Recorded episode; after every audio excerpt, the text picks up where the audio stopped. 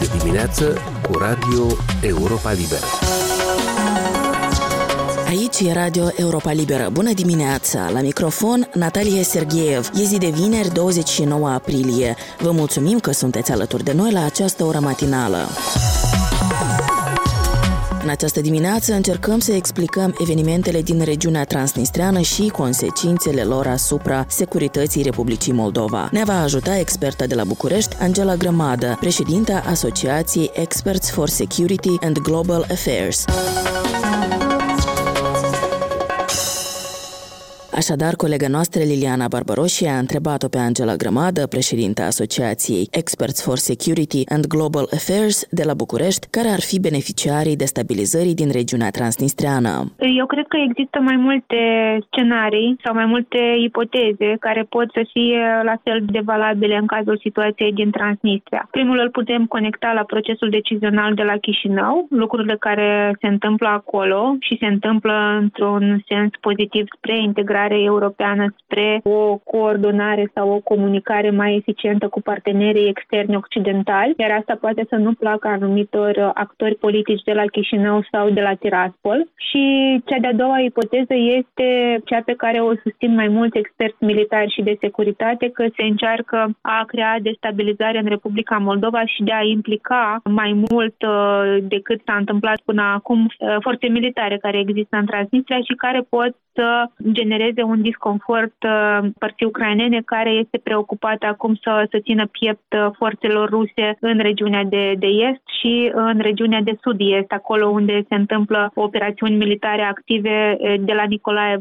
spre Odessa. Deci ambele ipoteze sunt la fel de valabile, ambele trebuie să fie analizate și luate în considerare anumite procese și decizii care ulterior să disipeze aceste riscuri și amenințări la care este supusă Republica Moldova în prezent. Dar până atunci, ambele aceste scenarii indică la Rusia sau nu? Ambele scenarii indică Rusia și implicarea Federației Ruse pentru că nicio decizie la Tiraspol nu se ia fără ca autoritățile de la Moscova să cunoască acest lucru. Mai mult știm cu toții că într-adevăr există anumite disensiuni între cercurile de elită din uh, regiunea separatistă transnistreană, dar în același timp există și o foarte mare vasalitate a liderilor și aici vorbim nemijlocit de Krasnoselski și Ignatiev, cei doi uh, așa numiți oficiali de la Tiraspol care încearcă să se poziționeze sau să-și demonstreze încă o dată în plus loialitatea față de autoritățile de la Moscova și atunci plasează în spațiul public și promovează cu insistență anumite mesaje, iar mesajele lor arată cu degetul spre Ucraina că aceste diversiuni ar fi fost uh, elaborate, gândite și ulterior implementate de către autoritățile din Ucraina sau sub uh, comanda autorităților din Ucraina, ceea ce nu este adevărat, pentru pentru că autoritățile din Ucraina au menționat, uh, începând cu anul 2014, dar acum și mai insistent, faptul că nerezolvarea și nesoluționarea conflictului transnistrean este o problemă de securitate pentru ei și, doi, ei au luat măsuri de a limita aceste riscuri și amenințări de, de origine militară care pot să vină dinspre regiunea transnistreană prin măsuri concrete și anume exploziile podului uh, și a căii ferate plus uh, tranșeile care au fost pregătite săpate încă dinaintea agresiunii ruse care a început uh, mai insistent pe data de 24 februarie, pentru că eu consider că și anterior exista o agresiune rusă împotriva Ucrainei. Liderul de la Tiraspol, pe care l-ați pomenit mai devreme, a numit acte teroriste aceste întâmplări. Da, și nu sunt primele acte teroriste pe care ei uh, încearcă să le promoveze cu insistență. Problema lor este că la primele acte teroriste pe care ei le-au făcut publice și anume acele incidente de la uh, liceele din regiunea de est a Republicii Moldova, nu s-a făcut atât de mare zarvă și nu au fost atât de vizibile în spațiu informațional. Eu cred că ceea ce se întâmplă acum și evenimentele la care suntem uh, martori nu sunt altceva decât o continuitate, dar o continuitate de o mai mare intensitate pentru a genera și mai multă panică și mai multă atenție asupra regiunii transnistrene, dar și de a pregăti în același timp uh, populația populația din regiunea transnistreană pentru ceea ce ar putea să urmeze. Iar ceea ce ar putea să urmeze aici, în cazul dat, e mai plauzibil scenariul pe care îl propun analiștii și experții militari decât cei de politică externă sau de politică internă. Adică includerea Transnistrei în ofensive împotriva Ucrainei, mai ales în regiunea Odessa. Când șefa statului Maia Sandu spune că e vorba de tensiuni între grupări pro-război din interiorul regiunii, ce se are în vedere? Tocmai această rivalitate despre care ziceați dumneavoastră între Krasnoselski și Ignatiev? Nu, nu neapărat între Krasnostelski și Ignatiev, ci între uh, cei care sunt lideri acum și alte forțe din, uh, din regiunea transnistreană care încearcă să se repoziționeze în interior pentru a controla anumite uh, scheme, pentru a controla fluxuri financiare, dacă acestea mai, mai există în contextul uh, acestui uh, război. Noi trebuie să fim conștienți de faptul că mm, și concernul șerif sau grupul șerif de la Tiraspol nu cred că sunt prea bucuroși de acest război pe care îl duce Rusia împotriva Ucrainei, pentru că se diminuează capacitatea lor de a interacționa cu posibil parteneri din afara regiunii transnistrene și asta înseamnă că ei pierd foarte multe resurse financiare. Iar dacă pierd resurse financiare, pierd și controlul asupra puterii în regiune. De aceea au existat și momente în care experții au explicat că la Tiraspol nu ar trebui să existe prea multă lume interesată de a fi inclusă în acest circuit al operațiunilor militare pe care Rusia le duce și le susține împotriva Ucrainei. Din potriva ar trebui să stea liniștiți și să încerce să aștepte să treacă această perioadă activă de, de operațiuni operațiuni militare. Dar s-ar putea ca această situație să fie un moment de oportunitate pentru anumite forțe din interiorul regiunii să se repoziționeze, să încerce să obțină mai multă influență și nu pot să facă altceva decât prin acte de diversiune, prin asemenea acțiuni pe care le organizează atât de precis împotriva așa numitelor instituții de forță. Deci încearcă să-și arate colții, dar acolo în, în regiune. Faptul că noi interpretăm și vedem altfel din, uh, din exterior uh, ceea ce se întâmplă în raioanele de est ale Republicii Moldova, nu face altceva decât să ne poziționeze în spectatori care au uh, acces redus la informații despre aceste clanuri, despre aceste evenimente din interiorul regiunii, pentru că, practic, regiunea este destul de, de închisă pentru jurnaliști, dar și pentru experți. Noi nu putem avea acces decât la informațiile care apar în sursele lor de informare și care sunt mai degrabă pe YouTube, video videouri sau uh, comentarii date de uh, autoritățile nerecunoscute de la, de la Tiraspol. Să revenim uh, la această versiune că Rusia ar putea încerca să utilizeze regiunea ca trambulină pentru a ataca vestul Ucrainei, în timp ce Kievul încearcă să respingă noua ofensivă a trupelor ruse în est. E posibil așa ceva sau totuși mai degrabă doar pentru a speria, avertiza Chișinăul să nu ia anumite măsuri de securitate securitate sau de altă natură ce n-ar putea plăcea Rusiei? Eu cred că acest uh, scenariu este posibil, dar trebuie să ținem cont de faptul că autoritățile ucrainene au luat acele măsuri de care am amintit un pic mai, mai devreme. Podul cel a demontat sau și la altceva vă referiți? Uh, nu, nu, nu, eu mă refer la faptul că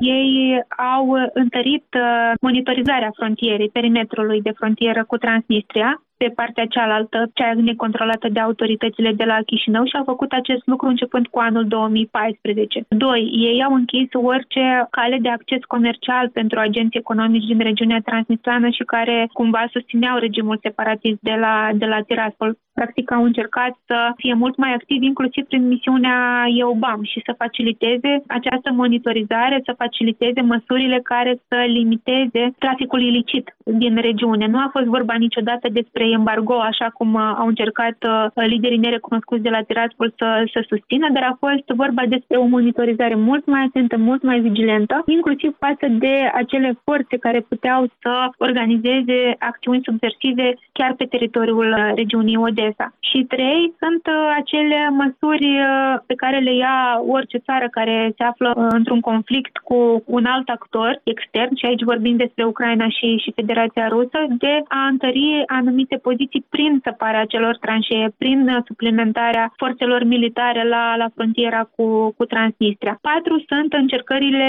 uh, autorităților ucrainene de a se poziționa mult mai ferm, dar acest lucru trebuia să fie făcut mult mai devreme, dar e bine că, că s-a întâmplat după 2014, mult mai ferm în ceea ce privește modul în care trebuie să fie soluționat conflictul uh, din Transnistria. E vorba despre statutul pe care îl au ei, chiar dacă nu am văzut rezultate palpabile și nu am văzut o schimbare de paradigmă din partea Federației Ruse, care iarăși apare ca mediator în același format, dar în schimb uh, există o mai mare deschidere față de autoritățile de la Chișinău și față de poziția autorităților de la Chișinău de a soluționa conflictul în termenii în care s-a discutat de la bun început, adică prin respectarea suveranității Republicii Moldova și a integrității sale teritoriale. Ucraina nu va mai tolera foarte mult uh, existența acestei surse de amenințări la, la frontiera cu Republica Moldova și va insista cel mai probabil ori pe reformatare, ori pe schimbarea de, de paradigmă chiar în cadrul dialogului, dacă nu va fi posibilă o reformatare a formatului 5 plus 2. O tensionare, o înrăutățire a relației între Kiev și Chișinău se poate prevesti? De exemplu, din analizele unor experți ucraineni, s-ar putea deduce că Kievul ar putea avea nevoie la un moment dat să neutralizeze forța asta din regiune pentru a se apăra de un eventual atac. Probabil Chișinăul ar avea anumite constrângeri ca să-și dea acordul pentru astfel de acțiuni. Deci vă întreb, se pot prevesti anumite înrăutățiri a acestor raporturi? Depinde cine va face declarații și cine va lansa mesaje și de partea ucraineană și de partea Republicii Moldova. Noi știm ce efecte a avut discursul doamnei Vereșciuc, Irina Vereșciuc, ministrul reintegrării din, din Ucraina și știm că practic s-au poziționat inclusiv experții ucraineni în două tabere față de, de aceste declarații, față de aceste acuzații pe care le-a adus Ucraina Republicii Moldova. Dar pe de altă parte vedem că la cel mai înalt nivel și poziția mai multor uh, oameni apropiați lui Volodymyr Zelensky insistă că Republica Moldova trebuie să fie ajutată uh, și nu neapărat doar din considerente că adăpostim refugiați. Există dincolo de problema umanitară și dincolo de problema refugiaților, care este o problemă de securitate civilă, există și problema încercării de a ajuta Republica Moldova să-și soluționeze această problemă de, de integritate teritorială. Ideea este următoare, că atunci când vrei să-ți ajuți proprii cetățeni sau proprii concetățeni și în cazul dat trebuie să admitem și faptul că pe lângă acei 100 de mii de ucraineni care s-au adăpostit acum în Republica Moldova, mai există și o comunitate ucraineană care locuiește stabil pe teritoriul Republicii Moldova de mai multe decenii. Ca să poți să ajuți acea comunitate ucraineană, trebuie să ajuți în primul rând autoritățile ca să genereze beneficii sociale, economice, politice, de securitate pentru acei concetățeni. Doar așa poți să contribui într-o manieră eficientă la bunăstarea lor. Și aici autoritățile de la, de la Kiev înțeleg foarte bine care sunt dotările militare ale Republicii Moldova, adică ele sunt aproape minime, care sunt capacitățile de a ține pept inclusiv unei agresiuni militare care să vină dinspre Tiraspol spre Chișinău, pentru că este mm, o distanță extrem și extrem de mică și mai cunosc autoritățile de la Kiev faptul că în Republica Moldova mai există actori politici care pot să facă într-un anumit moment jocurile Federației Ruse și să genereze instabilitate pe teritoriul Republicii Moldova. Ori în ultimii 8 ani de zile eu am ascultat foarte mult ce spuneau Uh, experții ucraineni, dar și autoritățile oficiale din, uh, din Ucraina despre cum ar trebui să se comporte Republica Moldova și ei insistau asupra faptului că, ok, voi trebuie să soluționați conflictul transnistrian, trebuie să scăpați de această problemă, dar în același timp nu trebuie să aveți o instabilitate politică, pentru că asta nu ne-ar permite nici nouă să ne concentrăm asupra securității noastre. Adică există un fel de, de înțelegere tacită a nevoilor uh, reciproce, doar că trebuie să nu luăm uh, în considerare doar un simplu mesaj care a iscat atât de mult uh, uh, disconfort și la Kiev și la, și la Chișinău. A fost expertă de la București Angela Grămadă, președinta Asociației Experts for Security and Global Affairs. Aici se încheie emisiunea noastră matinală. Alături de dumneavoastră în această dimineață a fost Natalie Sergeev. Ne puteți găsi pe internet la adresa moldova.europalibera.org. Vă mai recomandăm să ne urmăriți pe Facebook, Instagram și YouTube. Vă mulțumesc pentru atenție. Aveți grijă de voi și de cei dragi. Aici e Radio Europa Libera.